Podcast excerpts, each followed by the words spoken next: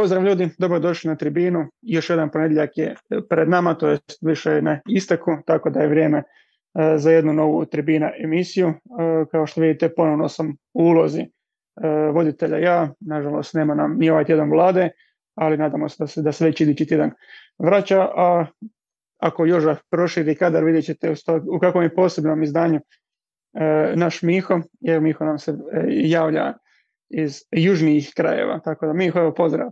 E, javljam se iza kauča. Vidimo prašine ovdje iza, morat ćemo malo počistiti ovo iza kauča. Je to ta fora koju To je ta fora koju sam smislio, ali ovaj stoji krupni plan pa se sad ne vidi da sam iza kauča. Da, mislim, snalazimo se, e, tako da ovako nekako izdanje, možda u budući dok se Miho ne vrati u Zagreb, trebali imati ponedjeljkom. E, moram priznati da je čak i ok.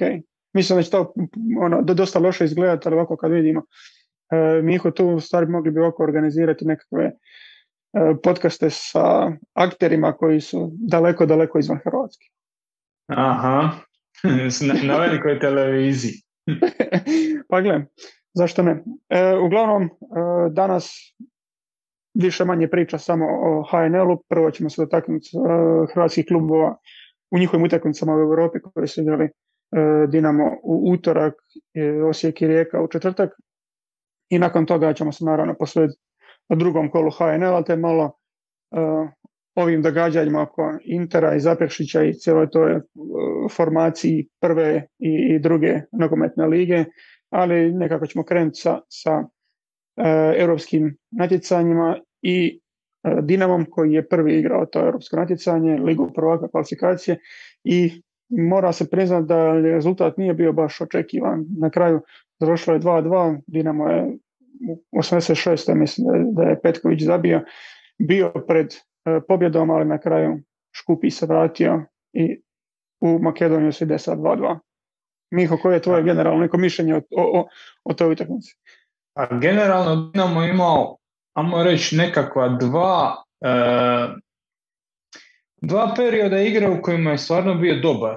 Prvi period je bio ovaj prvih 20 minuta, drugi period je bio u drugom poluvremenu tamo nije oko 60. minuti. Tu se vidjelo koliko Dinamo zapravo klasu i po ili dvije klase iznad e, Škupija, ali ostatak utakmice e, realno Dinamo je bio debelo ispod neke svoje razine. Zašto? Je li to početak sezone? Dinamo je i prošle sezone malo sporije ušao, pa možemo reći pretprošle sezone, da to nije bilo toliko baš dominantno na početku, ali generalno gledano Dinamo ima problem u ovom, u ovom sezone sa, sa bočnim igračima, jer kad je uvukao, kad je, kad je Čačić u početku uvukao Ivan Ušeca unutra i uh, desno krilo kad je ušlo, kad se tu u sredini znaš, ono, u sredini se skupila momčad oko, oko te centralne linije gdje ti se spuštao i, i, i Petković koji je još jedan veznik i tu si imao maksimalnu kontrolu, ali ti onda ovisiš o tome da ti bekovi odu široko, da odu visoko, da gore naprave, da gore naprave višak, da im možeš dodati loptu, a ti zapravo imaš najveći problem s bekovima. Na lijevom beku ti to igra e, centralni vezni, desno realno Moharam je top igrač prema naprijed, ali zada dosta, dosta, dosta to šteka i to je Škupi iskorištavao. Uh, možemo, mislim, možeš, možemo tu i tu taj izlazak uh, Šutala, Josip Šutala koji se ozlijedio, izašao je vani, pa možemo i to uzeti kao nekakvu prekretnicu na, na utakmici, ali realno ja mislim da je prekretnica došta što je Dinamo na bočnim pozicijama ipak ispod onoga šta, šta Dinamo želi biti. Da, pa mislim, ova utakmica, jer i sad ne znam je točno igrač za igrača, ali uglavnom bila je postavljena kao na protiv, protiv Hajduka, mislim da su čak svi akteri isti bili. I e, tu se vidjelo ono, malo problema sa tim gdje, gdje Ljubičić se ne ponaša kao, kao pravi bek, gdje to nije vezano uz njegovu e, kvalitetu kao igrača, nego više da jednostavno nema te navike, ne, nema te automatizma da se ponaša kao bek i mislim da je to prije svega bilo vidljivo u tom drugom golu gdje je on više bio promatrač zračnog duela između Perića i ko je već Škupijev bio, gdje je on reagirao tek kad je lopta preletila i kada je suparnički igrač krenuo. On, on čak i bekovi koji su na puno nižoj razini imaju tu naviku pokrivanja iza, da ne ostane sve na Teofilu koji je realno bio predaleko da bi mogao uh, to, taj prostor. A, i za prvi gol, dobro, nije Ljubičić kriv, ali kad, su, kad je Perić izletio na, na, na centar, Teofil je preuzeo jednog napadača, Moharami se uopće nije povukao da zatvori tu poziciju, dakle Teofil izašao i kako se zove i Mišić naravno nije reagirao da isprati svog veznjaka i stvorila se velika rupa koju su oni iskoristili i praktički osim toga Škupi koliko su oni imali tri udarca na gol, Škupi nije realno skoro ništa Ma da, Škupi je, Škupi je ipak debelo ispod Dinama, tako da on, o tome ne moramo niti razgovarati, nije bilo ni za očekivati da će Škupi, ono, da će Škupi skupiti 10-15 udaraca, neće. Ali ovo što si rekao, prvi gol pada zato što je Moharami pa dobri 10 metara udaljen, odnosno i više, 20 metara udaljen od e, pozicije na kojoj bi trebao biti. Ako je lopta na, na kontra strani, ako lopta dolazi iz te pozicije, onda je zaočekivao da će taj desni bek to približiti, da će skratiti distancu i da će on e, zatvoriti taj kanal između njega i stopera. On je ostao u man markingu široko, ostao u samu out liniju, igrač je tu ušao između, između njih dvojice i to je bilo to. Drugi gol sam si spomenuo. Najbolje kad se pogleda snimka pa vidjeti kako Perić reagira. E, dosta ljudi je okrivilo i e, Livakovića koji je reagirao, a možda malo ishitreno, možda malo nepotrebno onoliko izaći.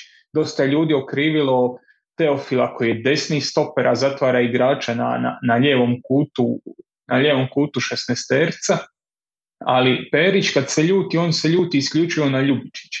On viče na njega i pokazuje mu trebao si biti tamo, a nije bio tamo i to ono što smo pričali i, i, i, nakon, i nakon Superkupa kad smo bili tu na kauču pa smo razgovarali o tome koliko Ljubičić je dobar igrač, koliko je njegova energija ali da je tek u drugom poluvremenu kad je ušao, e, kad je ušao Oršić i kad je on moć, počeo ulaziti prema sredini, a ne uz out liniju, koliko je tamo, koliko je tamo bio koristan. Uz out liniju jednostavno nije koristan. Nema centaršut, nema, nema uh, dribling, loše probija stranu, tako da to je sad došlo do izražaja u tih nekakvih četrdesetak minuti utakmicu u kojima Dinamo jednostavno nije uspjeo stvoriti šansu, a trebao je preko, preko tih bočnih pozicija. Da, to spomenuo Silivakovića, da mislim da je jako nepotrebno to što je, što, što je izletio. Mislim na kraju, čak i kad pogledaš da, da jesu zabili iz toga gol, neovisno o tome, nemaš razloga istračavati kad, je, kad su tri Dinamo igrača praktički oko njega i sam je otvorio, ali on, on je imao neke, neke greške protiv Slavim Belupa, ali do, doćemo do toga, tako da nekako, je, nekako mi se čini da nije baš u, ne, ne čak formi, nego da očito mentalno nije na, na, na nekoj, nekoj maksimalnoj koncentraciji. Sad je to, uvijek se može govoriti o tome, očekuje transfer, ali već pet godina se govori o tome, tako da pitanje je Ma, Ja mislim, ja mislim da je to ono, da, vjerojatno on očekuje i vjerojatno on odnosno ne očekuje, vjerojatno on priželjkiva transfer, ali realno što si rekao, on je tu pet godina u, u, predprodajnom stanju. Koliko se već priča o njegovom transferu, on je pokazao i mentalnu čvrstinu kada je trebalo i, i odradio je stvari kad je ono, kad znamo svi, odnosno znamo ti ja s kim je razgovarao i kakvi su bile, kakve su te nekakve ponude bile i on je te poslove svoje u Dinamo obavljao. Tako da ja ne mislim da on frustriran činjenicom da nije otišao, to sam vidio da se dosta ponavlja po tom nekom javnom prostoru kao Livaković već Livaković e, gleda druge kako se prodaju, on ostaje. Ja mislim da to nije stvar. Jednostavno, taj početak sezone kratak je period između. Kragu čovjek ima koliko, 15 slobodnih dana, koji to trebamo malo vremena da, da posloži te neke stvari.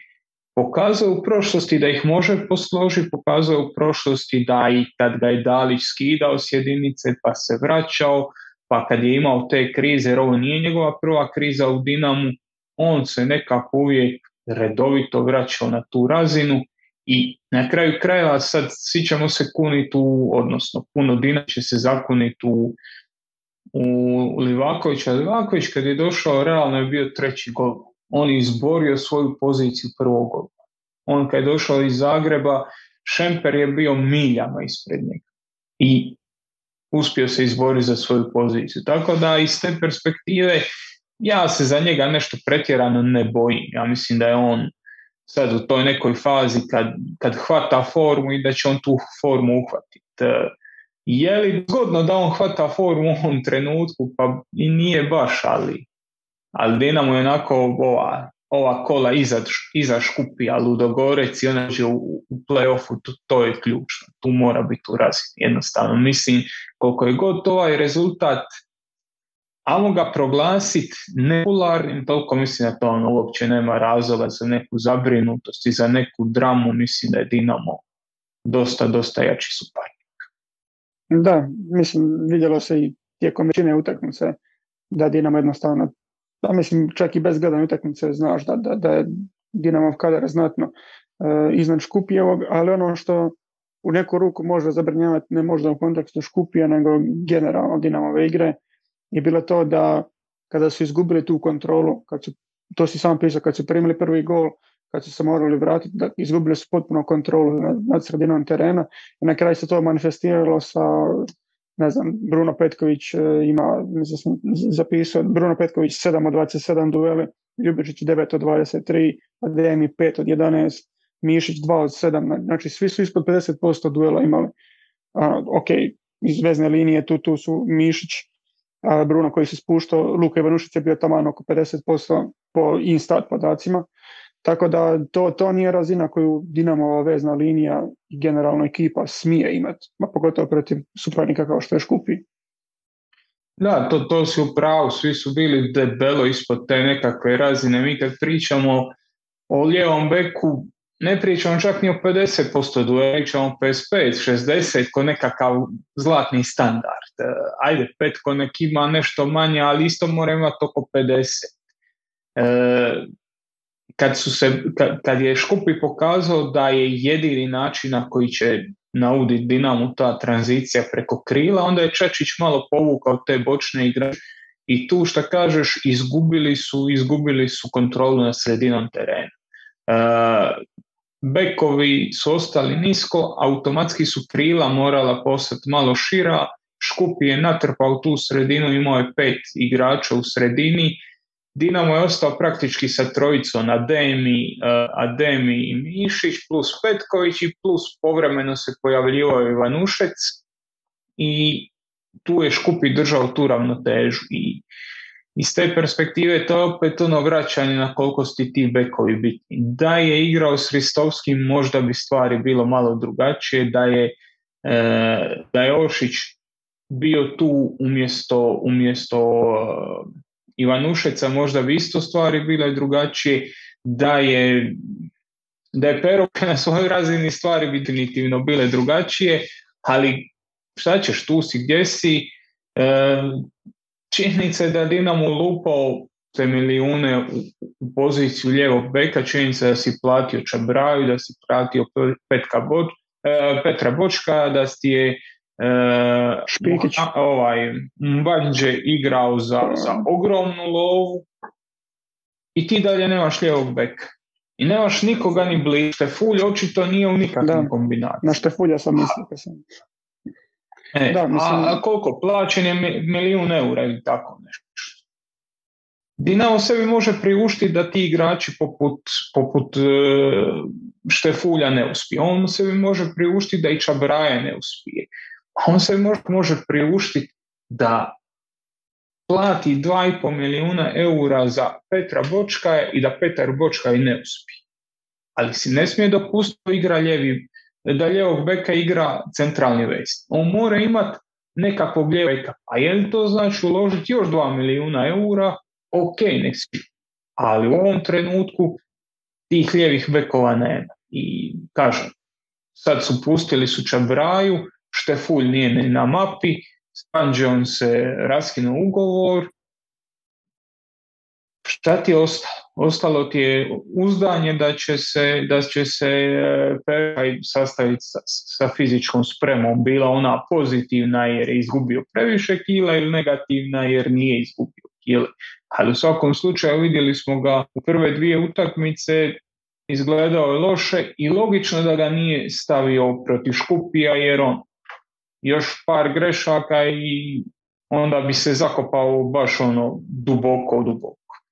Da, čak otišao ti je i, i Franjić kojeg nismo spomenuli, on isto bio neko koji popunjavao tu, tu poziciju lijevog beka, ali generalno iz perspektive Dinamove Europe sumnjam da bi trebalo biti problema u uzvratu, pogotovo sad nakon ovog rezultata uh, na, na Maksimiru, tako da mislim da ne treba dovoditi pod pitanje Dinamo prolazak dalje. S tim možemo ostvariti. Mislim što biti prilično laka pobjeda u, u Makedoniji. Da, a za sve ljubitelje hrvatskog koeficijenta ostaje žal za koliko točka 1, 2, 5 bodova koji su... Da, 0,5 0,5 podijeljeno na 4, tako. Da, da, sad možemo preći biti na Osijek koji je bio idući po, e, po redu. E, to, to nisam uspio ispratiti jer bilo je u vrlo ranom terminu kada normalni ljudi rade. Hoćeš reći da nisam normalan. ali znamo da je Miho ispratio. E, Osijek je na kraju e, stavio rezultatom 2-1 Topčekić i Klein Herša su zabili. E, zabio i Nejašmić, ali na krivu stranu, tako da se iz Kazakstana vraćaju sa, sa pobjedom. Kako, kako je Osijek izgledao u toj pobjedi? Pa Osijek protiv, protiv Kazahstana se izgledao vrlo slično kao što je izgledao protiv Gorice. Osijek, to je Bjelica sam nije želio puno mijenjati e, formaciju, nije želio puno mijenjati kadar. E, Bjelica je rekao da je ljeto tiho jer su oni nazgradili svoj, svoj e, posao, možemo to tako reći, ali ljeto je tiho iz razloga tog što jednostavno Osijek nije Dinam, Osijek ne može pljunuti 2,5 milijuna eura za dovesti nekakvog igrača. I to je problem i Duka i Osijeka kad ti točno treba jedan profil, kad ti točno treba jedan, jedna vrsta igrača, ti moraš čekati malo duže da vidiš hoće li taj igrač potpisati za nekakav jači klub, da bi tebi možda mogao biti pojačanje. E, to smo i o tome smo već pričali koliko to u HNL klubovima znači, e, tako da nije bilo za očekivati da će taj Osijek igra puno drugačije nego što je igrao na, na, na, kraju prošle sezone. E, ista stvar se dogodila bez, bez, bez ovoga, kako se Lovrića na, na ljevom krilu su izgledali prilično bezopasno prema naprijed, previše je bilo situacija kad lopta nije dolazila u kazneni prostor, E, nije bilo ni Belje koji je u top formi za kojeg možemo reći da imate neke svoje vrline ulaska u prostor, razvlačenja obrane prema dubini šta e, realno šta realno mjere nema, pa zato je vjerojatno i stavio Topčanića, da ima nekoga ko ono, ko ide od lopte, a ne prema lopti. I dok nije ušao taj centar šut, odnosno dok nije ušao prvo kako se zove, Juričević. Dok on nije ušao i centrirao, pogodio Topčagića, meni je ta utakmica bila dosadna da, da je bolilo gledati. Ne, ne, ne, ne, znam šta bi ti rekao. On. Toliko malo šansi. Osijek, ja razumijem i, i promjena je i e, podloge, igralo se na umjetnoj travi, promjena je e, vremenske zone i promjena je uvjeta E, u dva popodne si trebao odigrati utakmicu nakon što si letio koliko 6-7 sati, to, to je stres igrača. To je stres za organizam i teško očekivati da igrači u tim uvjetima mogu odraditi to utakmicu, ali Osijek je izgledao sporo, tromo, sve do tog prvog gola. E, Klein Hešler je imao par dobrih udaraca, pokušao je tu nešto dobiti, pokušao je tu nešto riješiti. Nisu, prva dva nisu ušla, treći za 2-0 je ušao. Možemo reći na kraju krajeva, mislim, to znam da zvuči kontradiktorno sve ovome što sam ti rekao, da Osijek nije izgledao dobro, ali Osijek je odradio nekako rutinski. Nije oduševio, daleko je od oduševljenja, ali zabio je ta dva gola i to je to zapravo. Da, ali mislim, čak i kad pogledaš uz sve to na stranu biti što, je sigurno imalo utjecaj i svo to putovanje i termin koji ti ne odgovara realno, makar ti igrao po njihovom vremenu u nekom drugom terminu, to je tvoj organizam radi, kada su to dva sata popodne, ali čak i kad im se postavi, pogleda ta nekakva ona inicijalna postava, tu se opet do izražaja pojavljuju one stvari koje, koje smo spominjali, gdje ti nemaš tu širinu u nekakvoj završnoj trećini, jer na, ljevom krilu kao inicijalna postavlja bio Klein Herschler koji je dešnjak koji ulazi unutra, koji je puno više veznjak nego što bi to bio Lovrić koji isto ulazi unutra, ali barem je krilo. S desne strane je to Fiolić koji ima iste tendencije, samo suprotna strana, a Leovac i Bartolec nemaju tu moć ponavljanja ili dolazaka konstantno u završnicu i ono, ispadne ti da je praktički jedin, jedini opas, jedina opasna akcija koju ti bekovi daju je kad Bartolec ima nekakav aut sa strane da pokuša ubaciti u gužbu u 16 terac i tako nešto izvuku. Točno to se i dogodilo. Bartolec je nekoliko puta svojim dugim autima ubacio, tražio Topčagića na prvoj stativi, pa je bio nekakav prijenos na drugu spuštanje ali ti kažeš nemaju širinu. Ja mislim da je to lažna širina, odnosno da imaju hrpu igrača, ali da nemaju nijednog igrača koji stvara ono, individualni višak za kojeg možeš reći da će nekoga proći ja na jedan osim Kikija Lovrića. Čak i Caktaš koji će ti zabiti neke golove, on će to ono, one touch gol, naletit će iz drugog plana, skucat će loptu, naći se na drugoj stativi, poklopit će centar šut. E, nekome će se odbiti, on će biti tu da stavi nogu, ali nećeš mu dati loptu na stranu i prođi ja na jedan. Neće prolaziti. mislim da je, da je Osijek u ozbiljnom deficitu baš takvih igrača. Jer znamo koliko, koliko e, koliko Osijek voli, odnosno koliko Nenad Bjelica voli igrati preko bočnih pozicija, non stop forsira tranziciju na bočne pozicije.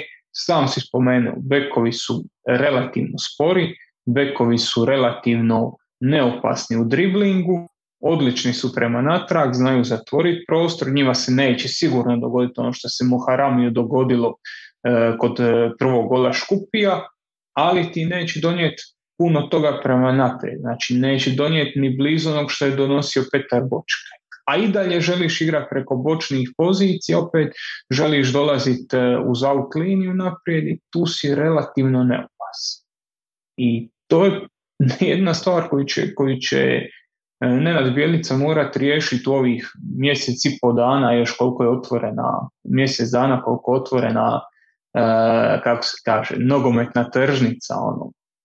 Treba ti neko na bočnoj poziciji ko može stvoriti višak ja na jedan. To ne treba biti super igrač, to ne treba biti najbolji igrač na svijetu, ali mora biti neko prodora. A Osijek u ovom trenutku od prodornih igrača ima samo Kikija Loprić. To je praktično čak to. Čak ne mora biti nekakav dribler, dribler ili nešto tako, nego jednostavno igrač koji može ili kroz neku kombinatoriku doći gore, sad doći u zonu gdje može uputiti opasne centaršutove koje ono, slao primjerice Bočka, ne na Bočkavoj razini, ali jedan Miličević iz Lokomotive bi im legao oko budali šamar. Da, Miličević i Cipetić i, ja mislim, to me malo iznenadilo, ja nemam sad nekako top mišljenje o njemu jer to ono igra u maloj momčadi pa igra u velikoj momčadi, ali Šime Gržan u uh, Istri je pokazivao moć u napadanju prostora, moć u napadanju dubine i pokazio je kad dobije loptu široko da može proći ono, izbaci loptu pravocno i sprint za njom. E, tako da ono, iz te perspektive malo mi je čudno da on stvarno ne dobija nikakve prilike. Znamo da je malo i propuh obrani, odnosno da nije ta razina kao što će možda biti Fiolić u, u tim nekakvim zatvaranjima, ali dosta me iznenađuje koliko, koliko, malo, koliko malo odigrava minuta. Da. A mislim iz Osijekove perspektive, onda kad pričamo o Europi, uzvratna utakmica bi trebala biti odrađivanje. Jer sve što se Osijek našao u problemima s putovanjima i prilagodbom bi biti trebao biti suprotan problem sada za kazakstansku ekipu, tako da u uzvratu mislim da, da sad kad oni dođu na 40 stupnjeva i komarce, nekim Bog bude na pomoći. da, tako da Osijek možda to neće biti rezultatski uvjerljivo da ono, bude tri razlike ili nešto tako, ali mislim da ne bi trebalo biti nikakvih problema sa, sa prelaskom dalje. E, posljednja utakmica koja je, koju je naš predstavnik igrao je bila ona između e, Rijeke i Djurgardensa. E, nažalost, ono što se nekako i e, očekivalo, Djurgardens se, se pokazao kao u ovom trenutku kompletnija ekipa koja ima e, bolje posložene redove, koja je duže vremena na okupu, koja je na kraju krajeva u, u žaru borbe o svom prvenstvu i u prilično dobrom, dobroj seriji, a Rijeka je bila u upoznavanje igrača, međusobno poznanje trenera s igračima i nažalost izgledalo je kao da je ovo još i dobar rezultat kakav je mogao biti. Pa da, ono, kad pogledaš Šveđane, oni nisu odigrali ništa posebno. Ne možeš sad reći da su oni nečino oduševili, da su oni, ali kad, kad pitaš ljude ovako, ja sam sa starim razgovara, on reka, kad sam ga pitao, misliš koliko, koliko ovi imaju loptu? On je rekao 70%. Jer oni kad su imali loptu, ta lopta je negdje išla. Znači, e, Garden kad je imao loptu, e, dobro otvarao sredinu, dobro je dolazio na bočne pozicije. Kad je Rijeka imala loptu, to se sve nekako činilo nasumično. Ideš prema naprijed, pokušaš dugom loptom, pokušaš doći na, na bok, pa ti je taj bok zatvoren, oni su se dosta dobro ono, pomakli na stranu, pritisnuli su te uz out liniju i tu nemaš nikakvu ono, nemaš nikakvu progresiju napada i dolaske, dolaske u zadnju trećinu. E, mislim da je porazno za Rijeku i da to dosta dobro pokazuje e, gdje je Rijeka bila u toj utakmici je činjenica da su samo u 55% posjeda uspješno e, loptu prenijeli na suprotnu polovicu. Znači samo su 55% posjeda loptu dali na suparničkoj polovici. E, to je polovica. Ostala polovice su bile ili izgubljene lopte na svojoj polovici ili bespotrebna, odnosno nerezonska nakucavanja na, na, na, na napadače koji to nisu mogli zadržati. E, sve si rekao. E, Rijeka je tek u fazi upoznavanja. E, švedsko prvenstvo je krenulo u četvrti mjesec odradili 15 kola, prije tih 15 kola su imali duge pripreme, znači 6 plus 2 tjedna, 6 tjedana bazičnih kondicijskih priprema, nakon tih 6 tjedana išlo još dva tjedna nekakvog taktičkog uigravanja gdje su igrali prijateljske utakmice po Španjolskoj.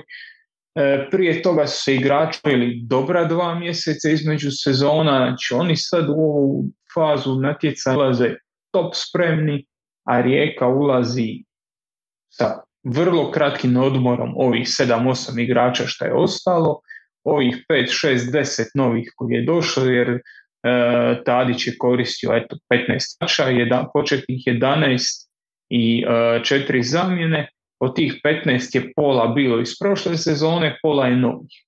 I on je novi, već si spomenuo, mora se uklopiti novi trener, tako da iz te perspektive jednostavno ogromna je razlika u početnim točkama i 2-1 izgleda prilično dohvatljiv rezultat, ali dojam je bio debelo, debelo na, na, na strani Šveđa.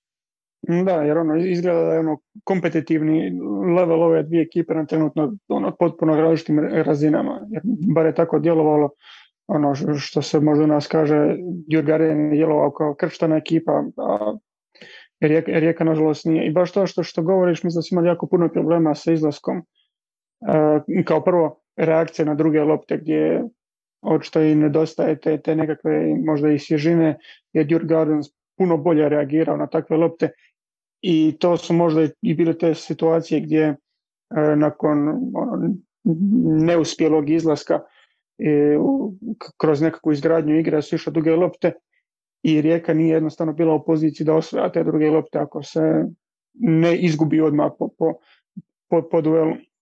Ono što mi se sviđalo je bilo da, da, da su stvari imali brze reakcije ono, za nekakve, nekakve presjecanja lopte, e, jako su dobro čitali ta linije dodavanja e, Šveđana, ali jednostavno mislim da, da nakon oduzete lopte nisu imali rješenja, da su, da su Šveđani jako brzo reagirali i zatvarali nekakvu progresiju prema naprijed, a kada se vraćala lopta prema zadnjoj liniji, gotovo uvijek kad je došao do beka, pogotovo Ampema, to je bilo napucavanje ono, naprijed, pa ko je uhvati, a realno naprijed imaš Obregona koji, ako je uzeo jedan duel, ok, i imaš Harisa Vučkića koji se pokušavao uh, spuštati, nekako sudjelovati, razigrati malo tu momčad i, i uz njih dvojicu jednostavno nisi imao um, nekoga ko se tako konstantno preključuje, osim možda Vrančića koji je djelovao isturenije od te bezne linije, ali realno od njega nisu imali neke velike koristi. Da, ovaj se spuštao, tražio lovu noge i kad primi loptu u noge opet nema ih kome ostaviti. E, Obregon je bio naprijed praktički usamljen.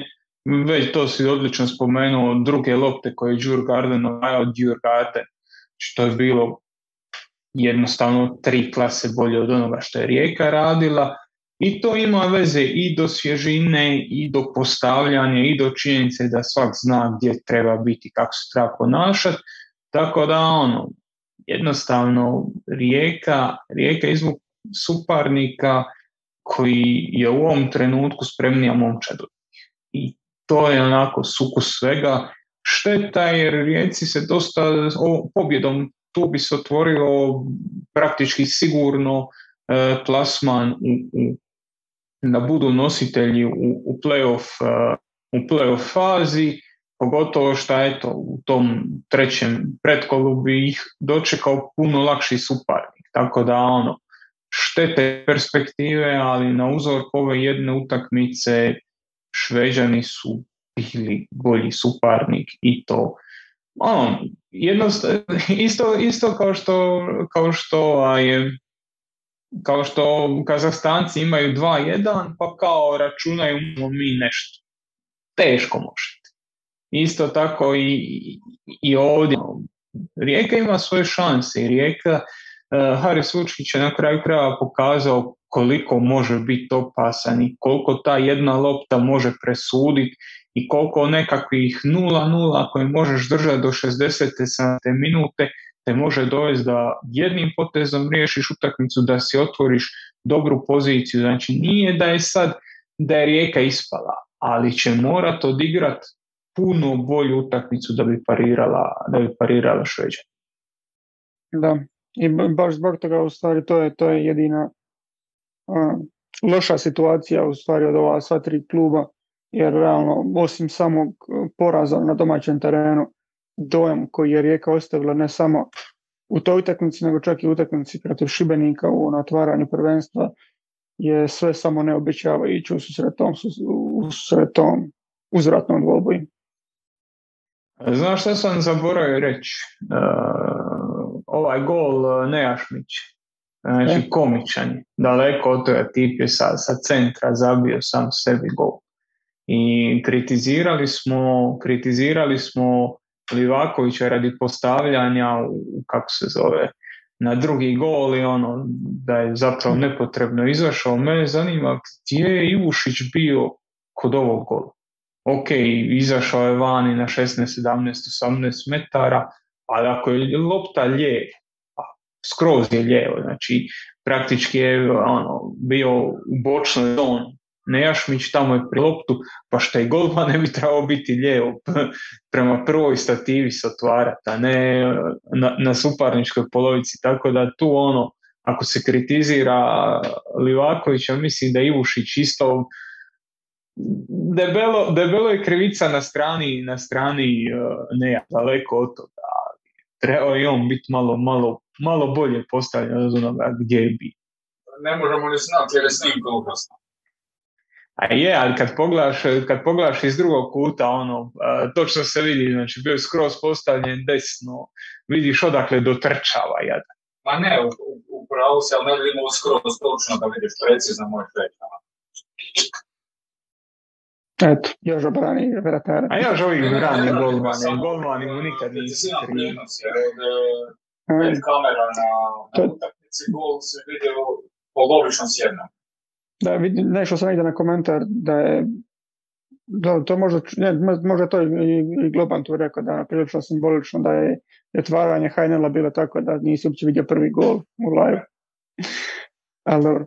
Uglavnom, to bi nekako bilo za, za, za okruženje tog europskog e, tjedna. Mislim, Dinamo sad igra u srijedu svoju uzvratnu utakmicu protiv Škupija. E, Rijeka i Osijek naravno u četvrtak, tako da idući ponedjeljak bi se stvari trebalo već malo e, pričati ne samo o razrješenjima tih dvomeča, nego i o tim njihovim budućim suparnicima, tako da... Drukaju na četu da normalno pričamo o Vitoriji, ali to ćemo Da, mislim, to nema smisla uopće sada, ali možemo, bit će, bit će nešto vezano za, za buduće suparnike.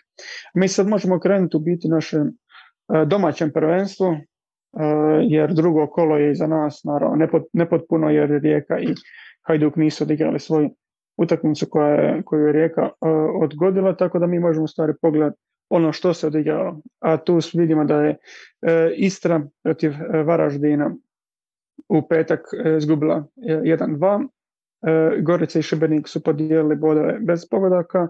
E, Slam Belupo i Dinamo 1-5 u subotu i u nedjelju jedini susret u Krajnčevićevoj Lokomotiva 2, Osijek 1. Tako da imali smo u biti, kogod je zabio, preokreti su bili. Jedino Gorica Šibenik 0-0, ovdje je Istra povela Varaždina trenu, ako se ne varam, Slaven Belupo kazani udarac i preokret Dinama i na kraju e, Osijek koji je primio dva gola u završnici protiv lokomotive. A namo mi krenuti od prve utakmice, naravno to je između e, Istre e, i Varaždina i pokazalo se da, da Varaždin ipak je malo neće reći ostao pod dojmom, ali da je ipak malo zakazao onom prvom kolu, jer, jer sada u drugom protiv Istre pokazali su puno, puno višu razinu igre nego što je bilo to u prvom kolu.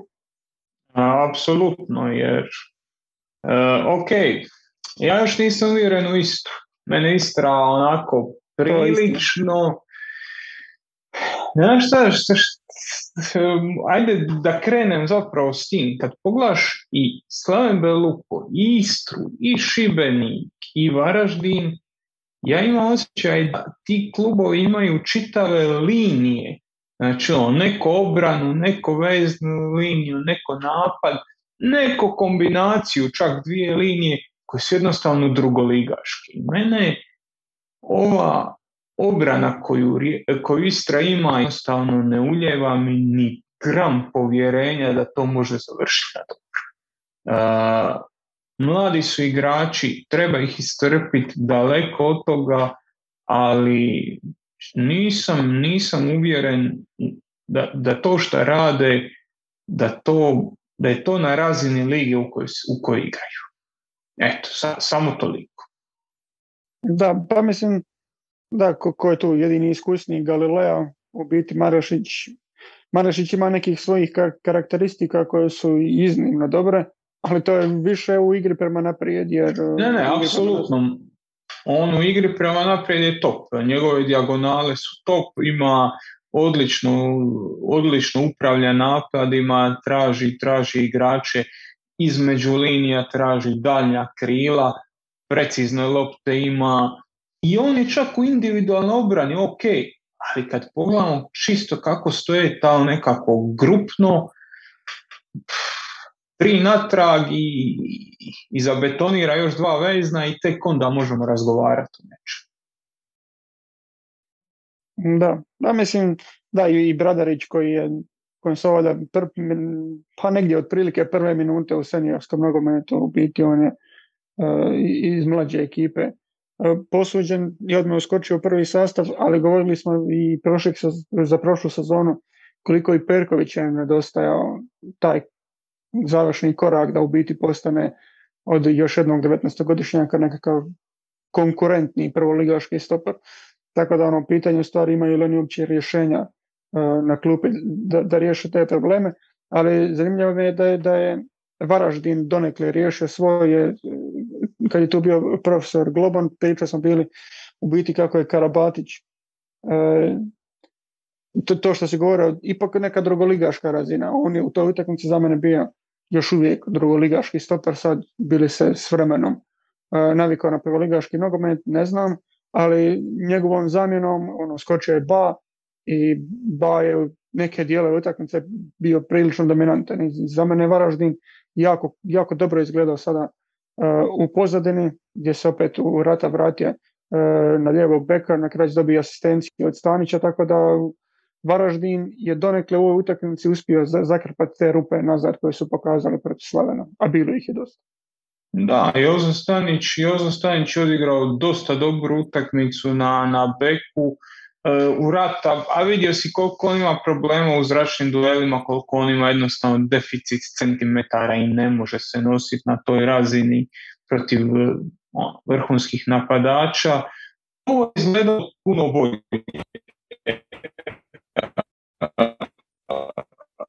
on isto još hvata taj seniorski nogomet i nije toliko dominantan u individualnim duelima, ali generalno ono što je, što je Istra napravio, što je Varaždin napravio u toj užoj obrani je bilo jako dobro i ba mislim da je stvarno odličan dodatak na, na ovu momčad. Da. E, mislim na, na kraju Istra je povela i ono, praktički to je bio prvi udarac jer u prvom polovremenu velika je dominacija bila Varaždina i nekako je to baš velika promjena s obzirom na kako je Slaven dominirao protiv njih gdje je Varaždin praktički nije mogao doći e, do, do Slavenovog gola do ove situacije gdje tebi Istra praktički ne može e, doći e, do, do vrata jer za mene Istra baš je nedostajala nekakva ta, ta igra u drugoj i završnoj trećini. Jer u prvoj trećini kad su izlazili, kad, kad navuku Varaždin, Marešić i do, u manjoj mjeri e, Galilea su jako dobro gađali igrače u međulinjama i to što se spominja dijagonale e, Marešića, ali po primanju tih lopti mislim da Istra jednostavno imala igrača koji, koji mogu to oplemeniti. Je Petković imao jedan ili dva okreta, ali Bajrešić se još uvijek nije uh, nametnuo kao nekakvo rješenje za, za, za, takve, za takve akcije koje se, iako se jako dobro kretao među linijama i primio je nekoliko takvih lopti, ali jednostavno nisu imali predobru potporu uh, ni tih wingbackova da, da u biti uskoče, niti su uh, se Mišković uspješno nadopunjavao sa, sa dvojicom napadača. To, to je ta, ta činjenica da imaš tri, tri stopera pa onda u samom tom otvaranju imaš dosta rješenja, imaš tri stopere, imaš dva centralna vezna, pa oni e, teško je napraviti pritisak na njih i tu će Istra biti dobra jer i Galilea i e, Marešić su stvarno ok igrači s loptom u nogama, ne paniča, dosta dobro pronalaze rješenja, ali onda ti fali taj jedan igrač, taj jedan ga si dobio iz veznog reda. Nisi, nije se stvorio ono nije s neba pao. Povukao si ga iz veznog reda, onda ti je teško u veznom redu napraviti taj višak i ovo, spomenuo si Bar, uh, Barišića uh, i njemu su prve minute na, na ovoj razini. Treba ga malo pričekati, treba vidjeti kako će se on tu, kako će se uklopiti, duvnjak kako će se uklopiti, kako će, kako će prihvatiti brzinu nogometa koji igra.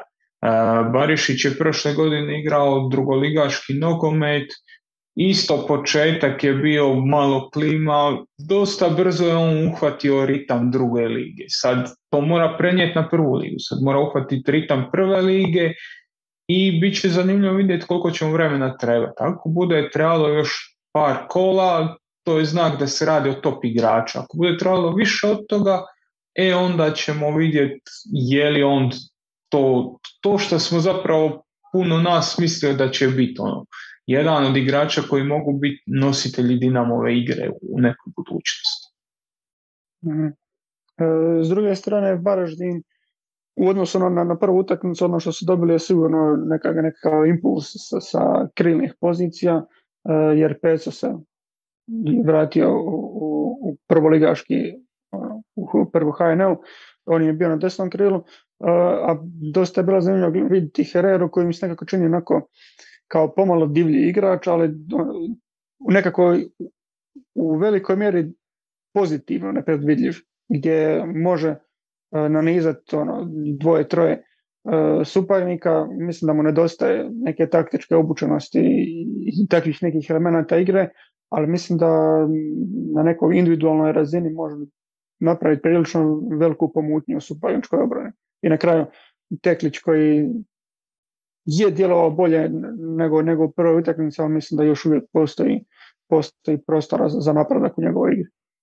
A, da, i ovo što si rekao koliko je Herrera nepredvidljiv i Tekliću isto, Teklić se isto mora naviknuti na ovaj što smo rekli brzinu, brzinu lige. Znači, ne možeš dva poteza imati tako, ne možeš obraditi loptu u jednom potezu i u drugom je postati dalje, ne možeš igrati to, to što bi trebao igrati.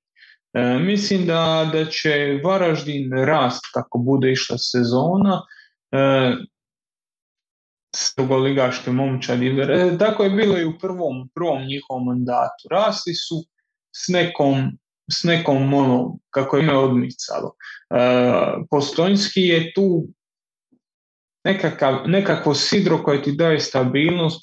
Postojnski nije sad top igrač, ali to je ono, čistokrvni prvoligaški igrač, to je tip koji, oko kojeg možeš graditi neke stvari i u obrani i u napadu i kad imaš tako igrača u centru momčadi, onda te neke druge stvari nekako lakše slažeš. E, to, je, to je možda i sad razlike između Istre i, i, i Varaždina. Kod Varaždina je vrlo jasno oko koga slažeš obranu, oko koga slažeš vezni red, kako slažeš napad, a kod Istre se to još nekako koda traži. Dosta je mladih igrača koji će rasti, koji će se razvijati, ali koliko će ti mladi igrači u ovom periodu koji sad slijedi kliknut međusobno, to tek, to tek treba vidjeti. I oko koga će kliknut, ko će biti taj kohezivni materijal. Da, jer čak Varaždin nije toliki upitnik jer dosta tih igrača je bilo i u njihovoj prvoj to je ono prošloj prvoligaškoj e, sezoni dosta ih je igralo i u prošle sezone u drugoj ligi, oni su već dosta e, dugo na okupu, već se znaju nekakve njihove konture i mislim da to što kažeš da, da će oni rast s vremenom jer imaju nekakvu bazu, nekakav temelj na osnovu čega mogu rast, ali da Istra prilično velik upitnik. Da ono je Mislim da, da čak ni trenutni izgled ekipe kako, kako su istračavali u ove prve dvije utakmice, to nije konačno izdanje Istre i da, da mislim da s, takvim, s takvom prvom momčadi i sa toliko mladih igrača da nemaju baš neku svijetlu budućnost u tom lovu na svoje deveto mjesto. I, i, E, više mislim da je njima problem taj, taj jedan stari kojeg nemaju nego svi mladi koji imaju. Ja stvarno vjerujem i u te mlade igrače koji su tu. Ja vjerujem u potencijal Bartola Barišića. Dobro, ali bili, mislim da može biti... Bili, bili prije onda nekako smjestio tog starog da bude bliže napadu ili misliš da je bliže obrane? Pa mislim da to treba biti nekakav centralni veznjak ono, ono što je postojnski, što je postojnski e, Varaždin da bi Istra znači, trebala naći neko Frano, Frano Mlinar nije takav. Frano e, iskreno mislim da nije taj, ali to Saši Bjelanoviću na, na, na, na razmatranje. Da. E, dobro, e, mislim da ne znam li ti imaš išta, išta dodati za utakmicu ili da pređemo na, na iduću možemo preći na, na, na var odluku oko, oko mladog Kalika. I... Da, duboko pogođene ovdje u, u studiju. E, da, iduća utakmica je ta između Gorice i Šibenika koja je završila 0-0. na kraju je bio poništen. Pretke utakmice sad još će znati 83. minuta Kalik je postigao pogodak i u onom trenutku kada su oni zamrznuli sliku čini se da je lopta već napustila nogu ovog samo zove Vagoje ili se čita tako Vage. Vage. Uglavnom, Vagea i da je ono, prilično upitan uh, upitna ta odluka Vara da poništi taj pogodak. Sad ne znam. Meni je ne, ne prilično upitna. Meni je ono katastrofalna rezolucija, što si rekao, postoji postoji ta teškoća u gledanju vara, ti treba uh, naći ona, onu milisekundu kad lopta napušta kopačku i u tom trenutku zamrzni sliku. Dok je lopta još na kopačci nije to to, kad je lopta napustila kopačku isto nije to to. Meni je bilo očito da to to. Znači između lopte i kopačke je nekoliko centimetara zrak. Znači kume vrati par frejmova nazad dok ne nađeš to odvaja. To je bitno jer ti u to pola sekunde ili četvrtinu sekunde u tih nekoliko frejmova taj talik napravi 3-4 metra, možda 2 metra, a ovo je bilo u centimetrima. Znači, meni to nije izgledalo kao offside i gledalo se koliko 5-6 minuta, nisam siguran da, da, da je VAR tu odradio dobar, dobar posao. Ne znam je li bilo kakvih e, komentara sudačke, ove, kako se zove, komisije. sudačke komisije, to nisam ispratio, e, s obzirom da, ovaj, da je sad naloženo sa vrha, vrha ove, nakon cirkusa u prošlom kolu sve je naloženo s vrha da svi moraju biti pristojni i Črnko je rekao da se više neće žaliti i ostalo, tako da ne znam, ne znam šta su oni izjavili, ali meni je to vrlo, vrlo, vrlo upitna situacija. Mislim da je tehnički loše odrađena, eto, samo to. Znači, ja čak ne ulazim u situaciju je li bio, je li bio offside ili nije, mislim da je to vrlo loše odrađeno s tehničke strane i to je ono, mi smo sjedili tu s Bruno Marićem i ja sam pitao je li pametno da e, tehničari u kolima tamo u var sobi da to budu u tom trenutku kratelovi ljudi, znači da to ne budu ljudi koji su sudačka komisija, jer tebi je bitno koji će frame on izabrati sud. Sudac može reći vrati malo natrag, ali nije isto vratiš tri frejma ili deset frejmova. To, to su tri metra mogu biti. E, Bruno Marić na to rekao, pa to su sve naši licencirani ljudi, oni su prošli obuku i oni mogu suditi e, e, bilo gdje na svijetu, mogu suditi ligu prvaka. Teoretski bilo koji naš sudac može, Fran Jović može suditi ligu prvaka, Tihomir Pejn može suditi finale svjetskog prvenstva, ali neće ga suditi. Jednako kao što ni ovi neće suditi ligu prvaka, jer mislim da to šta radi nije na toj razini. Eto, samo, samo toliko. Je li Ako mogu ja malo ti uskočiti, nepristrano. Onda čuješ? Čujem, čujem, kako ne. Samo malo da vidim. Dobro, čujem se. Evo, e, ja sam, nisam mislio, ali sam sad na brzinu pripremio dvije grafike. Mislim grafike. Ovo je, treba sam naći bolju, dobro, ovo se niš ne vidi. Vidi se da su spustili čestitam, kaliku. Joža, čestita, možeš biti e, var tehničar. ovdje su, vidi se da su spustili kaliku sa lakta. Znači, sa lakt, ruka se ne računa, oni su rame računali od lakta. Hvala lijepo. Ali druga stvar koju sam ja htio reći je ovo drugo što piše. Na ovoj se sad e, fotke nije vidjelo jer sam na brzinu tražio, ali frame, ako se vidi cijeli, vidi se ono što si ti rekao i na početku. Da su oni uzeli trenutak kad je lopta napustila nogu od Vagea. Ajmo sad pogledat šta na to kažu pravila nogometne igre. Pravila nogometne igre kažu ovo. Znači, kad je njegov suigrač odigrao ili dodirnuo loptu. I piše dole pod napomenu, treba se koristiti prvi kontakt kad igrač odigra loptu ili dodirne loptu. Dakle, ne trenutak kad lopta se odvoji od kopačke i već krene, nego trenutak kad igrač udari po lopti. To je tih slavnih, pošto kod nas prenosi od 25 frejmova, to ti je 3-4 frejma. I to ti je velika razlika. I znači, ja danas gledam i na, na Max Sportu je bio, uh, mislim da je Svilokos bio, nije uopće bitno. On kaže, ne, ne, to, je, to nema, nema uopće mogućnosti greške, jer to je, to je sve tako. Pa kako nema mogućnosti? Znači, moraš uzeti frame kad je lopta udarana, ne kad napusti loptu, kad napusti kopačku. I tu priča staje, odmah je pet frameova. Pet frameova to je petina sekunde. Ha. Eto, samo toliko a kalik po petini sekunde koliko preći. Dobar metar, u najmanju ruku metar. Jel tako? I onda nije uopće sporno da li je, e, da li je e, povučeno krivo e, linija kalika još sa lakta ili ne znam. I znači ti uz sve te greške uzmeš krive frejmove, povučeš mu ravninu njega s lakta, imaš zaleđe od koliko? 2-3 cm i neko išao taj gol poništiti. Pa to je, mislim, ok, sad ispada da ja gunđam jer je, sam izravno uključen u to, ali ovo je smiješno. Mislim, gunđam, ali pa daj, nemoj me zebati. E, ali gledaj, nisam kriv što je ovaj, što vam je predsjednik rekao da više neće komentirati suđe. Da on ispuca svoj. Rekao sam prošle put što mislim o tome.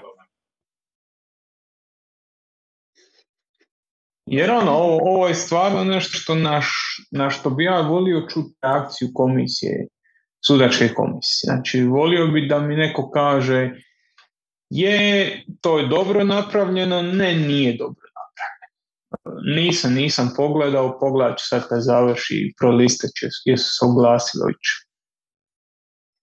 Mislim da nisu.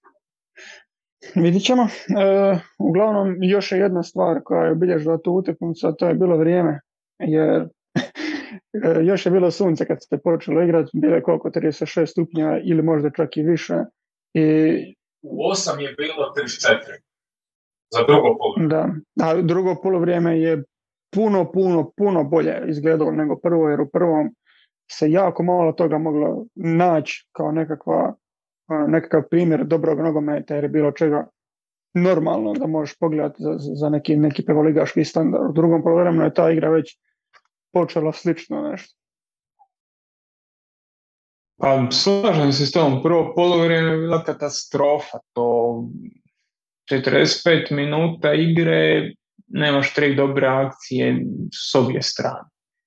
sad, vrućina, tako je kako.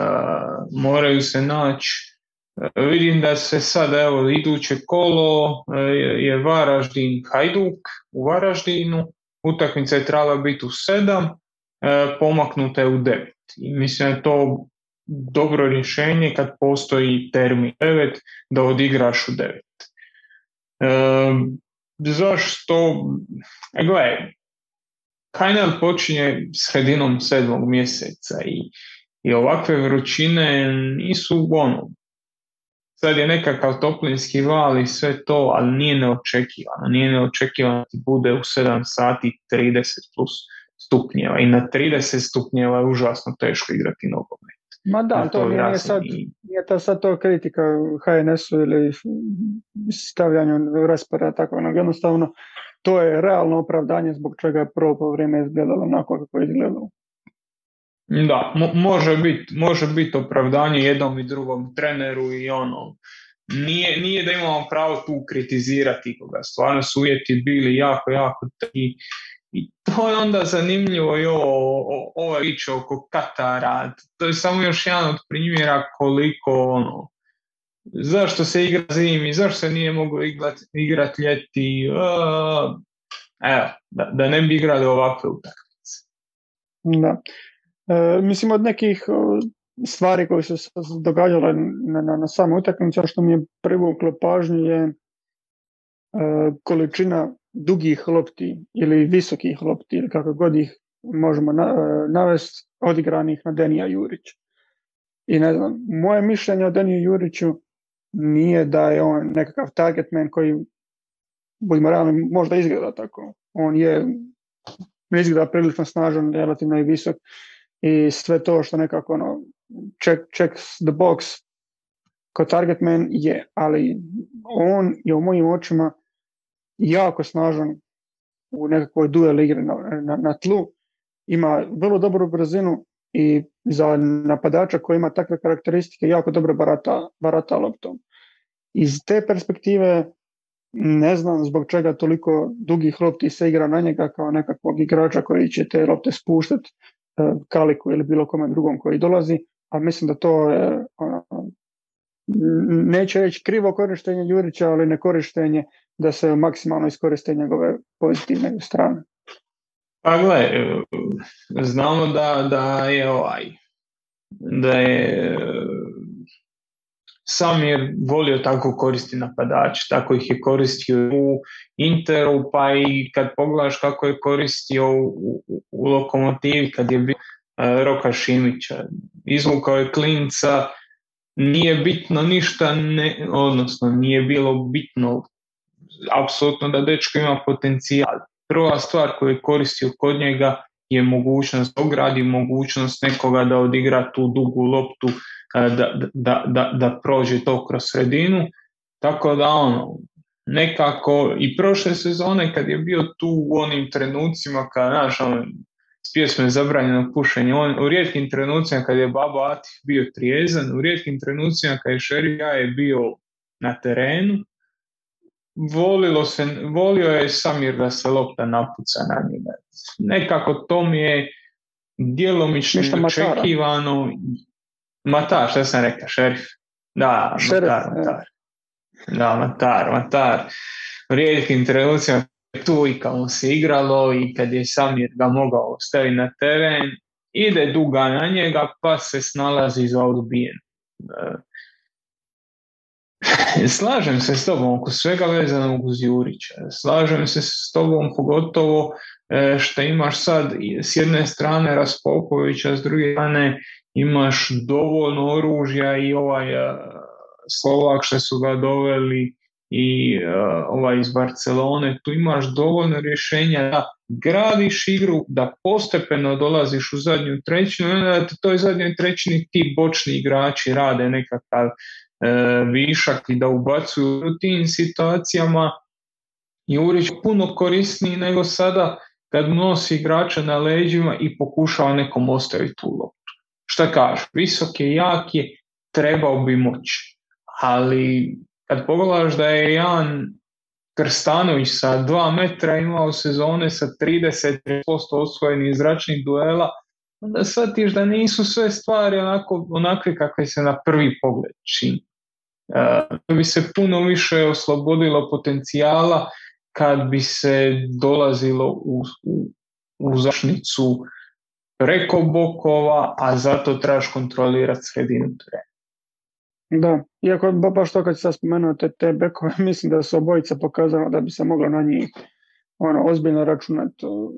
Vage imao nekoliko ozbiljnih pridonosa u napadu na kraju krajeva i ta asistencija nesuđenom Kalikovom golu, a Vojtko s druge strane, ne znam, nije neki uzorak, ali lik ima bombu.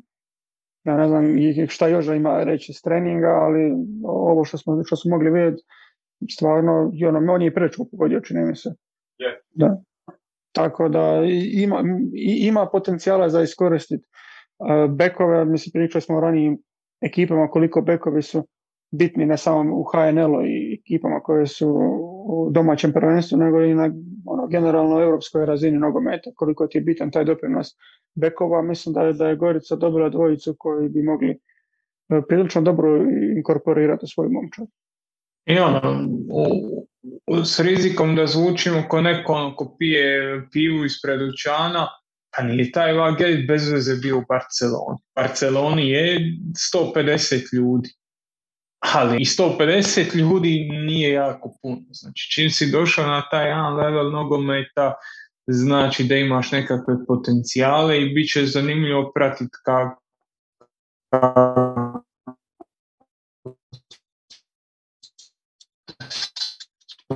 može iskoristiti tog igrača i jako je duga na, na, na Jurića nije taj način. Da, e, mislim što se tiče Šibenika, da se, da se malo dotaknemo i, njih. vidjet ćemo kasnije da su njihova dva stopara završila u, ekipi, e, ekipi kola, ali mislim da je dobar dio razloga za to jer e, zbog velikog broja kontakata s loptom, jer oni su kao inicijalno je bilo kao četvorka nazad, ali u biti oni su otvarali s tim da Perić je bio desni stoper, a ne, desni bek, tako da su on i, i e, Mesa bili jako puno na lopti E, kao, kao ti e, bočni stoperi i na kraju to im je malo i podiglo ocjenu. Neka još nisu primili gol, imali su par defensivnih intervencija, ali to im je nekako e, podiglo ocjenu i baš zbog tih kontakata s loptama nekako bi stavio pod, pod naglasak da Šibenik nije, nije baš pokazao da ima nekakav složeni mehanizam da, da, da radi, da ulazi u završnicu napada toliko jednostavno kao, kao što to čak ne, ne jednostavno, da kontinuirano ulaze u neku samu završnicu akcija i da, da do, dolaze do, do šuteva, do šuteva e, na gol. Tako da generalno mi za su obje ekipe imali tih, tih problema ulaska u završnicu u konačnici udaraca, ali kod Šibenika mi je to bilo nekako osjetnije jer izuzev onoga što je Čanadi napravio što biti prošao Krizmanića kroz noge, na kraju se ozlijedio kad je ušao duel sa, sa Banićem. Dobro, bio je i ovaj prečko kad je Araji pogodio, kad je prošao po boku, ali generalno Šibenik je prilično malo pokazao ove prve dvije utakmice što se tiče tih nekakvih napadačkih akcija. I da, ovo što je spajano, stoperi su bili na lopti i ubrali su dosta lopti ovih što, što smo rekli što je Gorica poslala na, na, na napadača, oni su obrali dobar dio toga.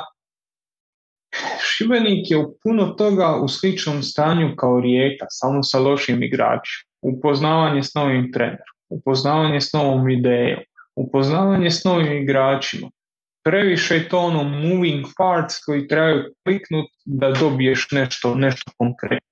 Daleko je to od gotovog proizvoda u ovom trenutku. Prvo kolo su protiv rijeke solidno kontrolirali sredinu, sad su opet solidno kontrolirali sredinu. U toj nekoj fazi obrane tu imaš i glavu i rep i neke i nekakve ono dosta momenti koje se ono mogu, mogu pozitivnim u ovom dijelu sezone, ali dolaze naprijed još kaj to, to je vidjeti kako će Čanari uspjeti posložiti i hoće li uspjeti posložiti na. Da, da oni, oni su isto ta jedna, kako govorimo o Istri kao nekom upitniku, Šibenik je isto prilično, prilično velik upitnik, ali, ali, ali vidjet ćemo. E, dobro, što se tiče drugog susreta u subotu Slaven i, i Dinamo su igrali nekako mislim da je bilo, bilo očekivano da će Dinamo izaći raspucan nakon ovog susreta što su imali u, u Europi.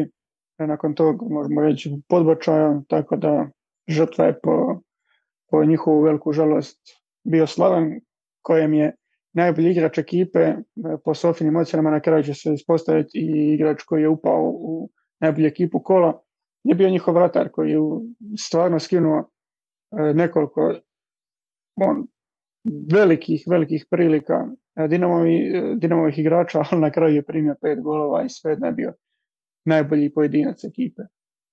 I to baš puno govori o tome kako je Slaven izgledao. Dinamo je izašao motiviran, Dinamo je izašao i sa hrpom igrača koji su onako u drugom, trećem planu koji su se željeli dokazati i mislim da su se dokazali. Da je to Dinamo baš primio je taj gol na početku, prva minuta, druga minuta, taj, taj penal, ok, ali iz toga baš je bilo demonstracija sile. Da, i taj penal isto onako dosta mlak start, moram priznati.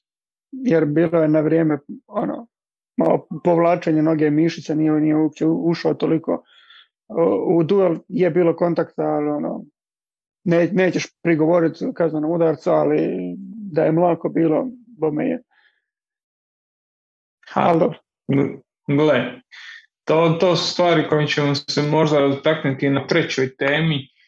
Ti nekakvi kriteriji koji su se postavili, koji se postavljaju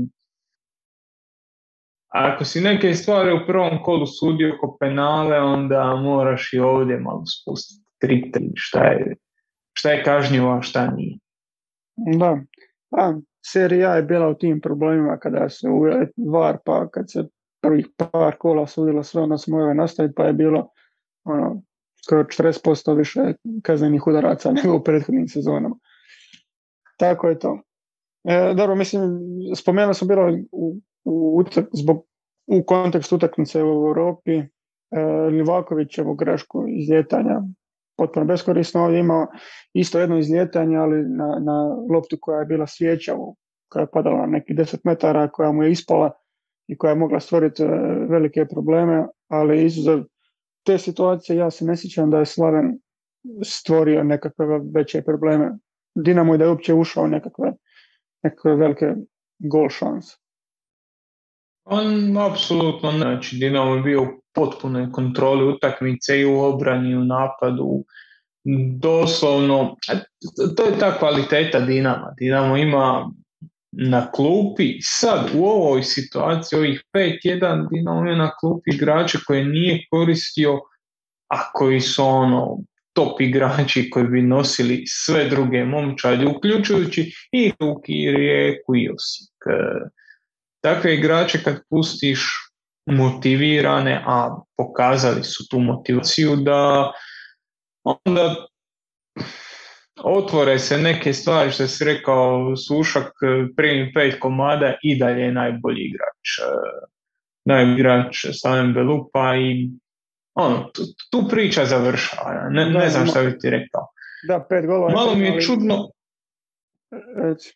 malo mi je čudno što je Čačić odlučio Mišića opet koristiti. e, još jedna Mišićeva utakmica ja znam da je teško igrati bez njega i da je tu Dinamo možda i najtanji ali opet koristiš Mišića koji je on odigrao i super kupi pro ono iz bitan ti je igra. Da, ono, to me jedino malo iznenadilo, sve ostalo je bilo prilično očekivano Sad, je li to 5-1 ili je to u eventualnom nekom raspletu, ali teško će se Dinamo dogoditi da odigra dvije uzastopne utakmice onako kako odigrao protiv Škupija.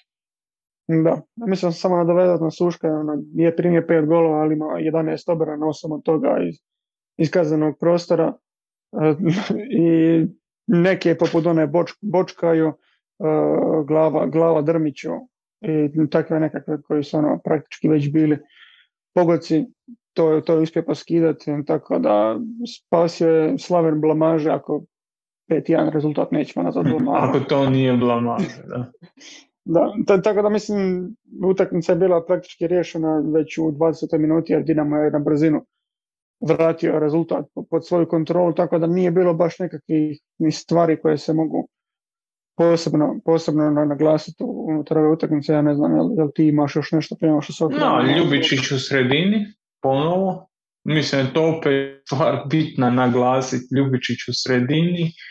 I šta je još imao? Baturina je tako? Je Baturina, da. Koji je odigrao top utakmicu, ali to je taj, možemo mi sad Anti Čačić prigovarati i tražiti šta god želimo, ali ta situacija kad taj Baturina, gdje ćeš ga staviti u bitnoj utakmici? imaš Mišića i ovoga Ademija, ako nemaš Ademija onda imaš onda imaš e, Ljubičića, Petković ti traži taj pro, e, prostor desetke, ako nemaš Petković onda imaš Ivanušeca i taj Baturina je nekako ono u nekom zelenom krugu gdje teško će on dobiti punu minutažu koju možda već i zaslužuje jer i, u škup, i protiv Škupija kad je dao nekakvu dimenziju zapravo svaki put kad odigra, odigra dobre utakmice, pokazuje da je riječ o top talentu, da sav taj hype koji oko njega ne sad ili prije godinu dana, nego prije 4-5 godina, kad je on tek dolazio u tu neku kadetsku dob, je bio opravdan, da je to stvarno onako vrhunski talent. A sad, kako ga razvijati u ovoj situaciji kad je roster ovako bogat, to je to je teško pitanje i tu jednog Čačića ne možeš niti kriviti, ja mislim. Ono. Jednostavno, konkurencija je prevelika na te dvije pozicije koje on može igrati. Da, istina, ali mislim koliko je prošle, prošle sezone oni Bulac su bili ti Dinamovi igrači koji su dobili neke minute, a da su u 21 kao kategorija, bile, mi za obojci bili nekako 550 minuta, ali mislim da već ove sezone bi on relativno lagano mogao doći do 1500 minuta, ako ne i više u HNL-u, pogotovo kad bude ta kombinacija sad, što si spomenjao, tipa uh, zašto Mišić toliko igra, treba ga odmoriti.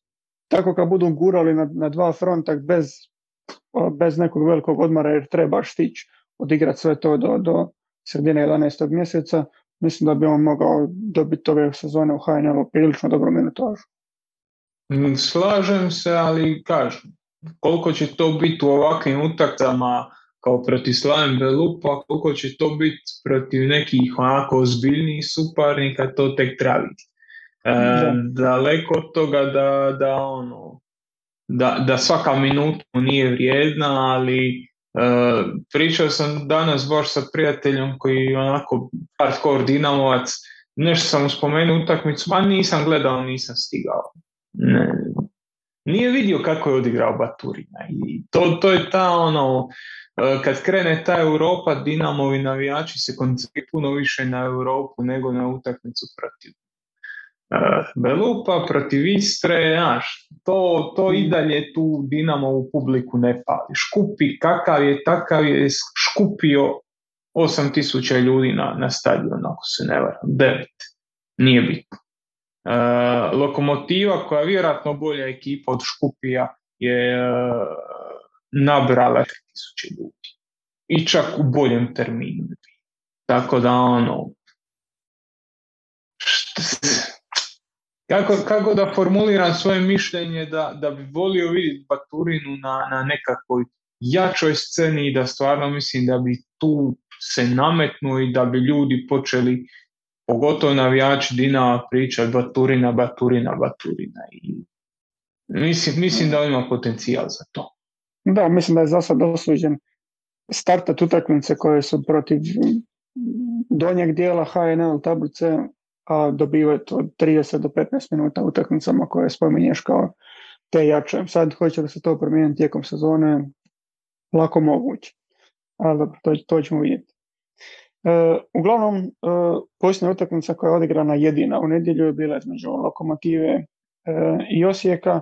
Osijek je tu poveo, ali Lokomotiva je preokretom dva gola Boškovića, Blaža Boškovića koji je ušao s klupe, preokrenula i pobjedila 2-1 i mora se priznat zasluženo je pobjedila jer još ja smo bi bili na utakmici i Lokomotiva je cijelo vrijeme djelovala kao opasnija ekipa, kao ekipa koja ima bolju igru e, nego što to ima Osijek i koja u nekim trenucima baš imala i e, odličnu napadačku igru u smislu akcija gdje se jako brzo odigravalo na malom prostoru gdje su imali ono, e, čak i za ulazak u, u završnicu gdje ti je, na primjer, ona situacija gdje je Kulenović propustio, ali je propustio za Kulenovića, pa je Kulenović izašao jedan na jedan, ali neke situacije na centru gdje, gdje, se, gdje se Kulenović spuštao pa su odigravali na brzinu, prebacili na drugu stranu, to, to su neke akcije i neke stvari zbog čega je lokomotivna igra, e,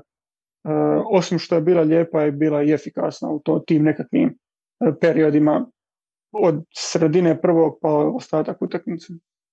Da, mislim, ovaj kako se Bošković, Blaž Bošković je zabio ta dva gola i to je kao gola zabio je on dva gola, zabio je Jan Mlakar dva gola na debiju, zabio je Abbas dva gola na debiju u zadnje o prošle i ove sezone i kao to je, to je presudilo utakmicu, ali realno lokomotiva je bila toliko bolja od Osijeka da da je ružno što su uopće došli u situaciju da se moraju na kraju spašavati i okretati rezultat. Bili su toliko bolji da puno toga govori ona bijeličina izjava na kraju. Ono. Znaš kakav je to meni vibe ima? Ko, ko uh, Rođe Spajić kad je rekao pola ovih igrača neće igrati dogoditi. kojih pola? Nek se sami biraju. E, tako i ovo izgledalo. On je spominjao igrače iz drugog plana koji su stvarno trebali preuzeti tu nekakvu težinu, nisu preuzeli, nisu se nametnuli, nisu bili ni blizu razine koju su trebali biti. No, mislim da je, da je u pravu. Nek se sami biraju ko više neće biti u kombinacijama, jer ta momčad koja je išla u Kazahstan, koja je došla ovdje, umor, e, isto, spominjali smo sve to već, jet lag, e, putovanje, ovo ono, pokaži, pokaži da si za tu. Niko od njih to nije pokazao. Da, i sam Bjelica je istaknuo kao, ono, kao trojica igrača koji su igrali u Kazahstanu i ovdje, oni su bili najbolji. Tu, tu su bili Ivušić, e, Škorić i Klein Hešler. S tim da ono, mislim da je, da je baš taj nekakav možda humor e, Škorića ona, utjecao na njegovu igru u, u toj završnici kada su i primili dva gola, jer cijelu utakmicu je bio prilično dominantan, jako, jako je dobro izlazio i pravovremeno u duele odnosio apsolutno sve, sve, sve lopte. I onda na korneru Bošković je bio, Bošković je bio njegov igrač, nije ni skočio s njim, Bošković je sam, sam skočio, Škorica je izgubio negdje u bloku. E, i druga, drugi gol, njegovo dodavanje tamo kod out linije je presječeno, dodano na Kolenovića, Kolenović samo ovome i on je praktički ono, i Ivušić na tako da ono, sad moguće da je, da je do tih njegovih uh, greški došlo zbog tog, zbog tog umora, ali ono, slažem se sa generalnom tezom e, Bijelice da, da jedina dobra jedine dobre predstave koje, su, koje je dobio dano, to jest jučer od tih igrača su bile od onih igrača koji su već igrali e, tu europsku utakmicu. Da, apsolutno i kaš, to je, to je ogroman problem i, a možda je to utjecaj ono kad smo već pričali, Osijek sam rekao, to je lažna širina. Puno hrpa sličnih igrača, niko se zapravo ne ističe kao nekakav prevelik lider, niko se ne ističe kao neko ko će nešto napraviti sam. To je možda najbolji opis te lažne širine. Ti ako izbaciš to, dokaz je da je Osijek, odnosno Bilica, svaki ozbiljni parnika to što je stvarno igrao Mile Škorić, što je stvarno igrao Lacika, e, to su igrači koji su bitni, to su igrači koji su nositelji momčadi i nije on sad gurnio 11 novi. Da je nekakve oslonce, nekakve igrače na koje se može osloniti.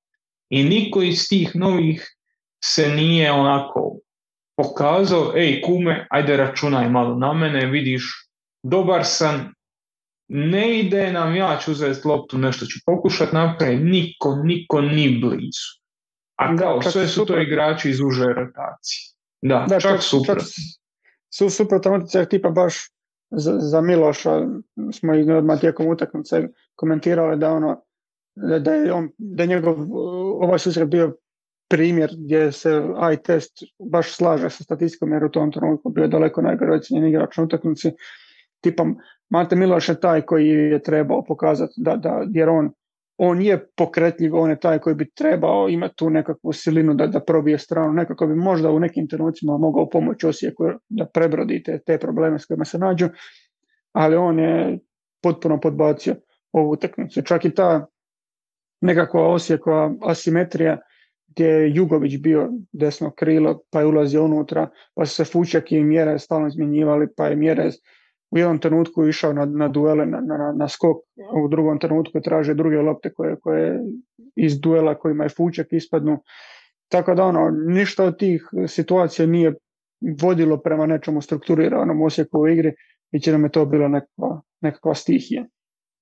Da, obično krljanje, nekako napucavanje, traženje duela, traženje nečega što jednostavno ni blizu, ni blizu razine na kojoj bi Osijek trebao igrati jer Mjerec, Fučak, nisu to sad igrači iz četvrtog plana. Jugović je prošle sezone gomilu minuta. E, to su Mato Miloš, si ga spomenuo, to igrač koji ima apsolutno kvalitete da se ne kao prva opcija. Znači nije on sad tu izvao juniore, pa evo juniori nisu odigrali, juniori su podbacili. Ovo je momčad koja pokušava igrati, momčad koja e, bi trebala biti puno bolja. ne vidim da je. Iskreno ne vidim, ne vidim će ono, mislim da će sad Bjelica imati situaciju da, da ono, pogotovo ako ne prođe u Europi, Apoel, ih čeka Apoel, ako ne prođe Apoel, tu jednostavno zaključa rotaciju i da završi polusezonu ono, sa 12 do 15 igrača i to je. Ne, ne, nema potrebe za ičim više. Niko od ovih igrača mu ne donosi ništa, ništa novo. Ništa što nema među prvih 11. I to je za momčad koja je onako dosta ajmo reći, i skupo slavi. Nisu to sad ne znam kakvi igrači da su plaćeni un, apsolutno nisu, ali su svi dovedeni za nekakve solidne plaće, malo ih je igrača koji su ono tu iz kluba su eto nastavili igrati nakon juniorskog e, staža, prelaze dalje u seniorski. Oni su od Mata, Mate Miloša, od Fučka, oni su svi dovedeni tu da bi pomogli. A malo njih zapravo pomaže.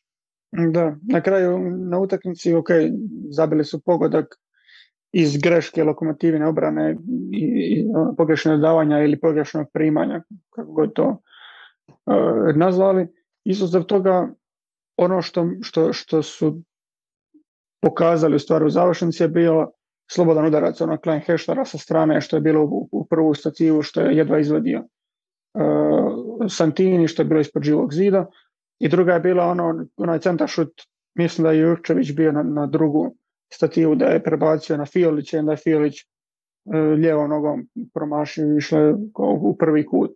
I izuzav toga Osijek nije, nije pokazao ništa, dok je s druge strane lokomotiva konstantno dolazila u nekakve situacije gdje im nedostaje završni pas ili sama završnica i na kraju ok, povezali se neke osijekove greške da dođu u te situacije, ali to, to je ono što možda lokomotivi nedostaje da, da ozbiljnije e, priprijeti, neće se reći četvrtoj poziciji, ali u biti da, da se jasnije odvoje možda od donjeg dijela tablice gdje velik dio njihovih akcija ne završava nekakvim kvalitetnim uh, udarcima ili, ili kvalitetnom završnicom generalno.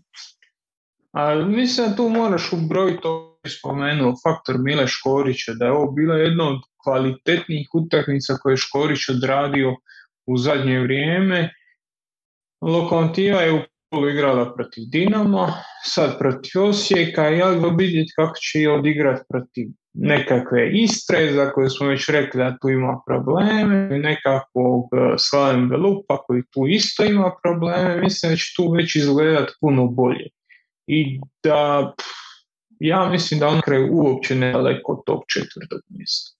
Da pa će da, da, ovo što su pokazali i protiv Dinama i protiv Osijeka, koliko god Osijek bio nedorečen, prije taj Osijek i da zna držati pozicije, zna čuvat, e, čuvat e, vlastiti gol, oni su tu dolazili kod šale. Tako da protiv slabih momčadi mislim da će lokomotiva pokazati jedno baš onako puno uvjerljivije, puno uvjerljivije lice nego što je pokazala sad. Na kraju kraja koliko krila u ligi je bolje od Dalila. Koliko igrača radi, lakše radi višak. Ja mislim da bi ali u, Osijeku, ne ovom Osijeku, nego onom originalnom Osijeku, to s prvom momčadi, da bi on bio uvjerljivi start. Tako da, iz te perspektive, mislim da, da, da, da. Volio bi, kažem, volio bi pričekat još protiv par slabijih suparnika koji će dopustiti malo više prostora, pa da stvarno vidimo je li, jesu li tupi prema naprijed, odnosno jesu li nefikasni, ili su se samo susreli sa, sa prva dva kola sa jako dobrim suparnicima. Da, mislim da ok, zabili su jednima i drugima dva gola na kraju, tako da ono, ne možeš ništa tužiti da su iznimno neefikasni, ali ono, neke situacije uh, ipak navlače na takvo mišljenje, ali uh, sad, sad sam zaboravio, da, mislim sam na, reći, kad ih vidiš u ovakvom izdanju, i koliko problema rade ozbiljnim ekipama kao što su uh, Osijek i Dinamo, još više bude žao što je Kačavenda uh, stradao jer još s njim u kadru to bi bilo puno bolje i spomenuli smo već ranije Miličević, još kad se Cipetić vrati, ako bude u onoj formi koja je bio prošle sezone, imaš dva uh, beka koji ti na ofenzivnoj strani terena mogu jako, jako puno donijeti, jer Miličević jučer je oni, onaj early cross, ja ne znam je li u ligi postoji neko ko to ima na boljoj razini od njega, čak ako uključimo i Petra Bočka. Pa da, mislim da, da, da je on tu u vrhu svaka. Da, tako da s lokomotivne strane ovo je bila potpuno zaslužena pobjeda i mislim da da će dati Gorici za, truda da, za, za tu borbu, bar za peto mjesto, sad za četvrto vidjet ćemo kako će stanje biti rijeka za, za, za tipa u desetom kolu, a o tom potu. Rekao bi da hot take, ja mislim da Gorica nije blizu. Da Gorica nije ni blizu. Et, hot take. Pa, pogledamo te dvije utakmice Nici i Gorice, da. Eto, još da se donekle, donekle slaže. Samo se ja kažem da smo dobro Da, ne znam, postoji li još nešto, mislim, ne, ima još jedna crtica, umire teren na krajnči. Imamo fleke posušene trave, kidanje komada trave kad neko ukliže, da je to sve uzgleda užasno, tako da mislim da, da se onaj teren bliži svojoj ali navodno veliki problema hibrid u Varaždinu ima, da se doslovno cijeli busan isto odvajaju. Da, mi smo tamo igrali prijateljsku pred mjesec dana i taj teren je ugasan. A naj, najnovije napravljen. Mm. Sad, je do održavanja, do čega? Ne znam. E, uglavnom, mi smo se mogli onda posvetiti e, Sofinoj ekipi e, kola, drugo kola, kad nam još odigne, evo je, znači, kao što vidimo, kao što smo već ranije rekli, e, Ivan Sušek e, na vratima, iako je stradao protiv Dinama u zadnjoj liniji Mesa Perić kao dva stopara, Stanić na ljevom beku Miličević na, na desnom beku Miličević na lijevom, Mišić, Čoka i, i Postojnski su trojac u veznoj liniji, te Bošković, Brodić, Juršić kao neka isturena trojka naprijed tipa nismo, nismo se baš pretjerano zadržali na Poškoviću, ali mislim da je on imao tipa pet dodira s loptom, od toga su bila dva gola, tako da ne bih rekao da je nešto pretica, pretjerano utjecao na igru. Mislim da danas ova imala objavu da je imao osam dodira. Osam dodira, eto. Ispričavam se, da osam dodira imao. Ali eto, bio je užasno efikasan. A što se tiče klupe, e, na, njemu, na, na, na njoj su e, Rogić, Jović, Bočka, Pršir, Klein Hešler, Stojković, Špikić i Drmić. Ne znam je li postoji neko ko vam pada na pamet da je možda mogao biti u krugu, u krugu odabranih, a da nije.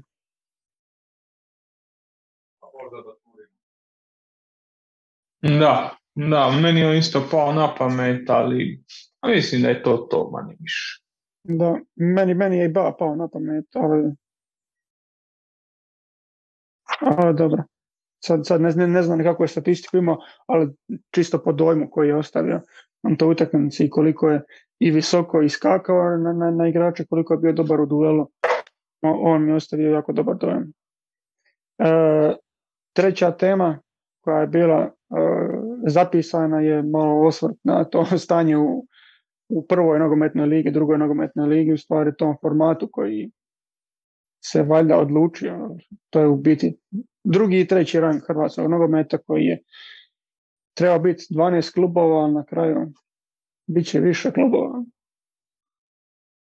Pa, eto, kako sad stvari stoje, kako čujemo, treća liga, znači druga nogomet liga, treće ligaško društvo, ajde da se ne bunimo, da, da mm. najlakše se ovaj... Navodno će biti 20 klubova. E, klubova u trećeligaškom društvu, 20 klubova gdje su ljudi potpuni amateri, gdje je infrastruktura je takva da ti mora biti dobra dva mjeseca zimske pauze, mislim da je to su. na brzinu sam računao, dozvoljava je krivo, ali više kilometara će ove godine proći ploče koje sudjeluju u toj trećoj ligi više kilometara će oni iz ploča napraviti nego što je napravio prošle godine Manchester City u domaćem prvenstvu i Ligi prvaka. Znači, to je suludo. Suludo. Oni će napraviti 20 plus tisuća kilometara. Već smo pričali o tom jedinstvenoj trećoj ligi. Jedinstvena treća liga je meni od, od, od ideje, e, ideja da tebi jedan amaterski igrač, neko ko ne ko nije ni blizu profesionalca, ko od kluba prima tisuću, dvije, maks tri tisuće kuna, znači to je čovjek koji radi, on će morat u pet izaći s posla, putovat da bi odigrao subotu, vratio se u nedjelju, kad ti ljudi treniraju, kako će ti ljudi putovat, to je, to je suludo. Apsolutno je nemoguće očekivati da će ta utakmica između Marsonije i Ploča na nešto ličiti. Ako ovi budu dolazili iz Slavonije, njima će trajati koliko? Tisuću kilometara u jednom smjeru, osim ako budu išli preko Bosne. Ako budu išli preko Bosne, trucka će se po, po cestama koliko? 10 plus sati i treba odigrati utakmicu. Ili trebaju doći ranije da bi to odigrati. To je Možemo se mi vratiti evo i na, i na, na, na tu, kako se zove, na Krajnču. Koliko utakmica odigrano na Krajnču od kada je postavljen taj teren? Prva liga se igra na Krajnči, sad ima samo lokomotiva, prije su prije bio dva kluba, znači igra non stop, igraju drugoligaši na Krajnči, svi živi igraju na Krajnči. Kako da taj stadion, da ta travnjak, da to na nešto liči? Ne može liči na ništa tim više što znamo da ono što je, nič, ono što je svačije je zapravo ničije. Tamo igra pet klubova, nikža. Bili smo svjedoci i ja kad smo gledali e, utakmice e, hrvatskog dragovoljca, ljudi niti ne izvuku klupe tamo gdje bi trebala biti, ostanu klupe ispod tamo one, ispod tribine. To ti samo pokazuje neku razinu nebrige. Meni je ova ideja da zaključim svoju tiradu, ova ideja sa tre, jedinstvenom trećom ligom nebuloza, jedinstvena treća liga sa 20 klubova, znači 38 kola, znači 19 gostovanja, mislim da je to je to toliko sudo da, da, da, mi, da, ja, da ja ne znam kome to može pasti na pamet, ko to može potpisati, a tek onda se moramo dotaknuti kako će se to popunjavati. Da, ne znam, još jesi ti ima, možda li šta dodati u, u toj temi? Mute, mute. E, ovako, e, po meni, kad smo davno, prvi put kad je ta ideja bila, pa smo sjedili tu na nekom podcastu, možda i nas trojica, pa smo tome pričali, Miho u startu bio protiv, ja sam bio za, ali nisam bio za, za ovu travestiju, za ovo je smiješno. Znači ja sam bio za da napravi da je prva liga 10 kako je, druga liga isto 10 i treća liga 12.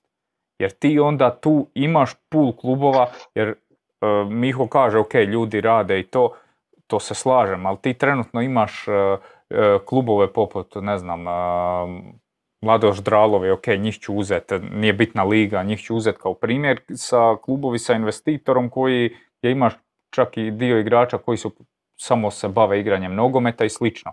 Znači ti bi došao do neke kvalitete kroz određeno vrijeme. Ovo sa 20 klubova i sa popunjavanjem time da se širi, da uđe Karlovac, Split i ne znam šta, to je, ne, ne Split, Zadar, ne znam, Karlovac, Zadar. da. Mislim da su... Jer, pazi, Karlovac je od velike, velikog životnog interesa hrvatskom nogometu jer gospodin Šprajcer mora uvući svoj. E, Zadar je od velikog interesa hrvatskog nogometa jer je tu Luka Modrić prvi put napucao loptu. O čemu priča? Klubovi koji nisu ni blizu izborili mjesto na terenu. Zašto se njih gura? Ko ih gura? Hoće iko odgovarati zato što ih se gura?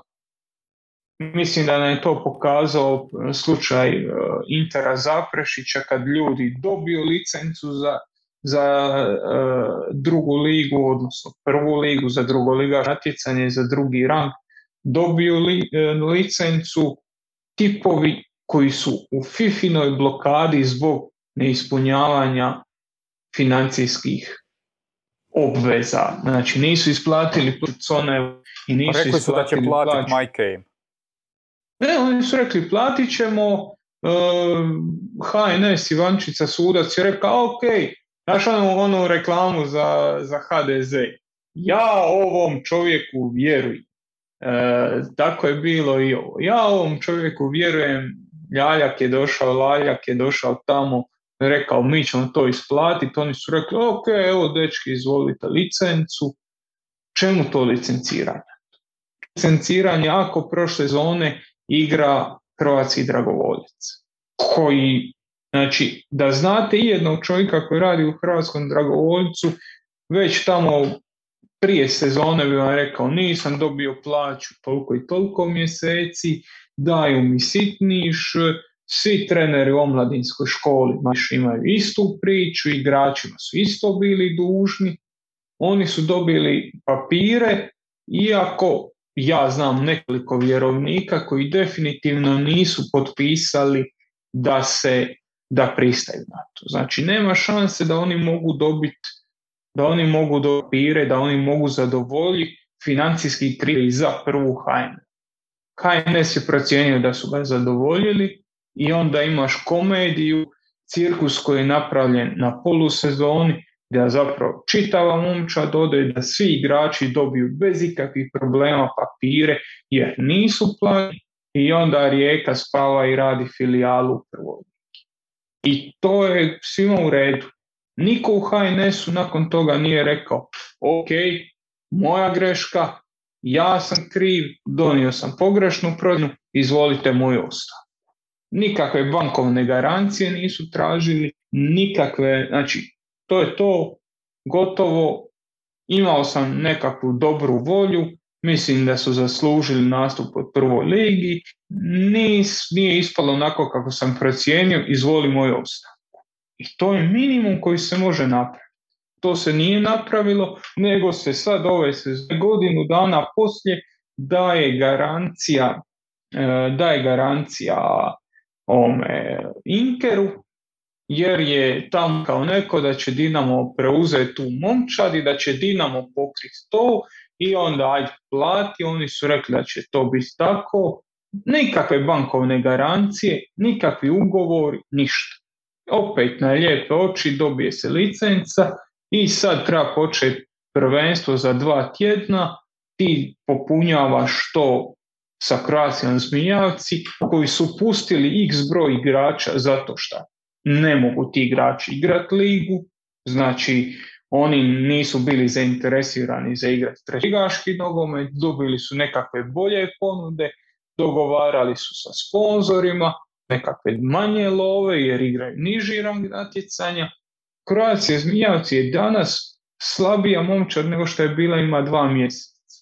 Da su rekli ima dva mjeseca ostaješ jer Inter nije dobio papire, ta momčad bi bila jača. Automatski bi liga bila jača, e, ali onda Karlovac i Zadar ne bi mogli igrati treću ligu, jer eto, kad si već pomaka njih, onda moraš to popuniti, imaš Trnje i Hrvatski vitez iz Posedarja koji su logični da odigraju majstoricu, oni su bili u tim kvalifikacijama, onda kad su oni tu i Crkvenica ima neke, neke svoje argumente zašto bi trebalo ući, ljudi nisu dobili licencu, sad, pošto licenca očito nije važna, pošto je Inter može dobiti na lijepe oči, zašto oni ne bi dobili na lijepe oči?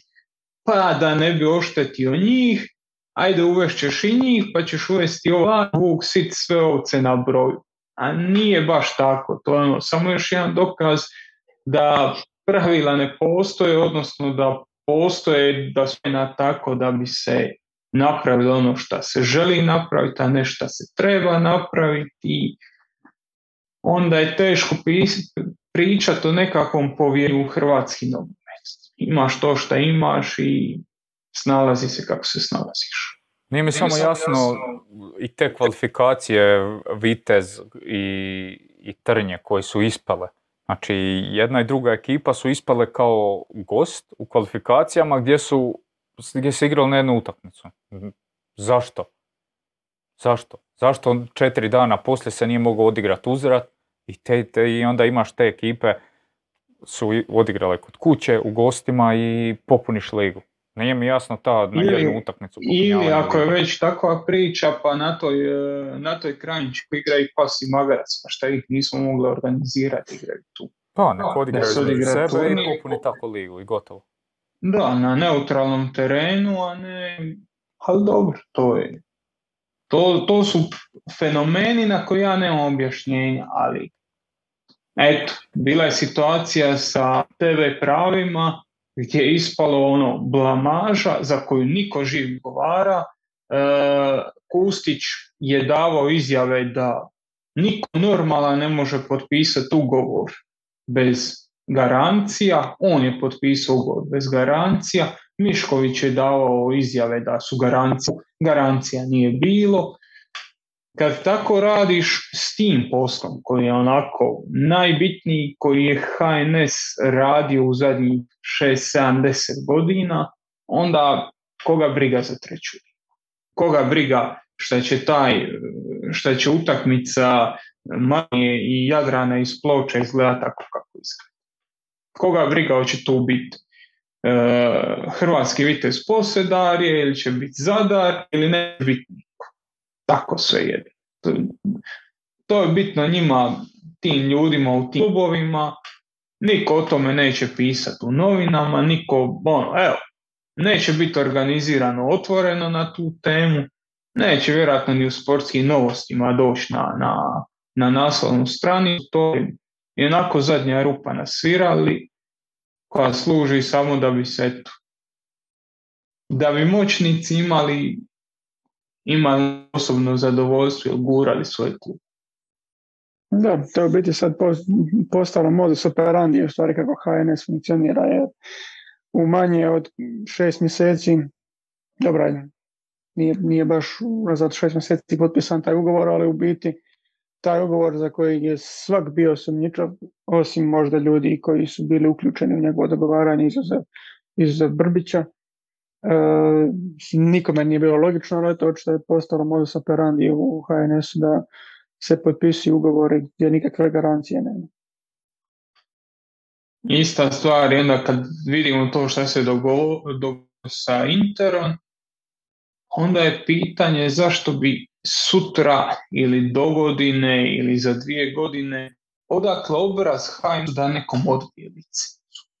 Znači, dao si licencu Interu koji je pod Fifinom blokadom, a sutra ćeš odbit licencu nekome jer mu slačionice nemaju dovoljno kvadrata ili jer je uh, rektor slabiji od onoga što bi trebao biti. To je sud. To ono, to je svinjarija svjetske vrste. To licenciranje postoji isključivo iz jednog razloga. Da bi se održao integritet natjecanja. Jedan način i da znači da postoje standardi koji se moraju zadovoljiti. Je li ovo način? Nije. Je li onda teško graditi te standarde? Teško je kad jedan postaviš, kad jedan postaviš iznimku i kad jedan postaviš, e, kako se to kaže, presedan, onda je teško vratiti to na, na, na staro. Uvijek, od sad nadalje u buduće, dok neko u HNS-u ne kaže jasno, glasno, ovo je naša greška, tu je ostavka, tu su moji papiri, ja to više neću raditi, dok se ne napravi taj nekakav rez, svi u budućnosti će imati situaciju koju će reći, ej, čekaj, a kako ste mogli dati Inter? I bit će u to. Jer na kraju krajeva nije HNS izbacio Inter iz Inter se sam povukao. I sreća Bog povukao se sada, a ne za mjesec dana. A mogao i to, jer na kraju krajeva tom e, u HNS-u moraju biti zahvalni što se Inter povukao prije prvog kola jer da je sezona počela onda ne bi mogli raditi ni ovaj cirkus. Da, dobar je to rasput. A dobro, isto je bilo dobro da, da se to započelo pa da vidimo onda kako, kako bi rasplet toga bio. Vjerojatno bi ono sve bilo 3-0 registrirano, igra je bez njih, brojne brojna situacija u Ukrajinskoj ligi gdje ono, si za deset godina ima takvih klubova koji su se raspadali u svet prvenstva, mislim da je Armenija isto malo nešto slično. Ali dobro, tu smo gdje jesmo. odlično društvo s kojim se uspoređuje. Ha, bože moj. Tu smo gdje jesmo. E, ne znam je li imate još išta za dodat vezano za tu temu ili neku drugu. E, čekaj, mislim da imamo neki komentare ili pitanja. Samo. Aha. Uh, Marko bez S, pozdrav svima posebno uh, poštovocima našeg malog Stipe Bilka. Pljujte po meni, ali nemojte po našem Stipi. Eto. Hvala Marku na komentaru. Ko od nas pljuva po Stipi, jedan ne pije. Mi smo samo rekli zadnji put kad smo bili da mora biti konkretniji u zajednici. Ne znam, to, to, još, to je to jedini komentar koji je zaslužio da dobije. Ali Marko bez S je odličan nik za, za bilo šta. Što je? Ivan, Ivan Radić kaže, e, ček, oni stvarno nisu Hajduk spomenuli cijelu večer. Uh, objasnio sam već, Hajduk nije igrao utakmicu prošli tjedan, tako da idući vikend, evo, Hajduk i Varaždin i najava Vitorije u ponedjeljak. Pa, pa mislim pa Hajduk e, nije igrao europsku utakmicu. Bio su slobodni i Hajduk nije igrao Hajner zbog rijeke, mislim.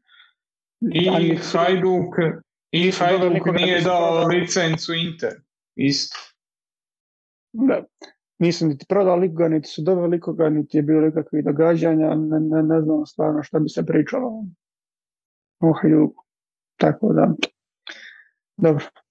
Pričat će se idući put, e, idući put će biti naravno ponedjeljak, nadamo se da će se i vlada priključiti e, tada e, nazad našem standardnom društvu, Miho u svom TV kako izdanju a Joža i ja naravno u studiju, nadamo se uz vladu. A do tog ponedjeljka razrješenja bar prvih utakmica, prvih dvomeča u Europi. Budite pozdravljeni, veselimo se trećem kolu HNL-a i ovim pretkolima Europe, a do tada ljudi, pozdrav! Pozdrav!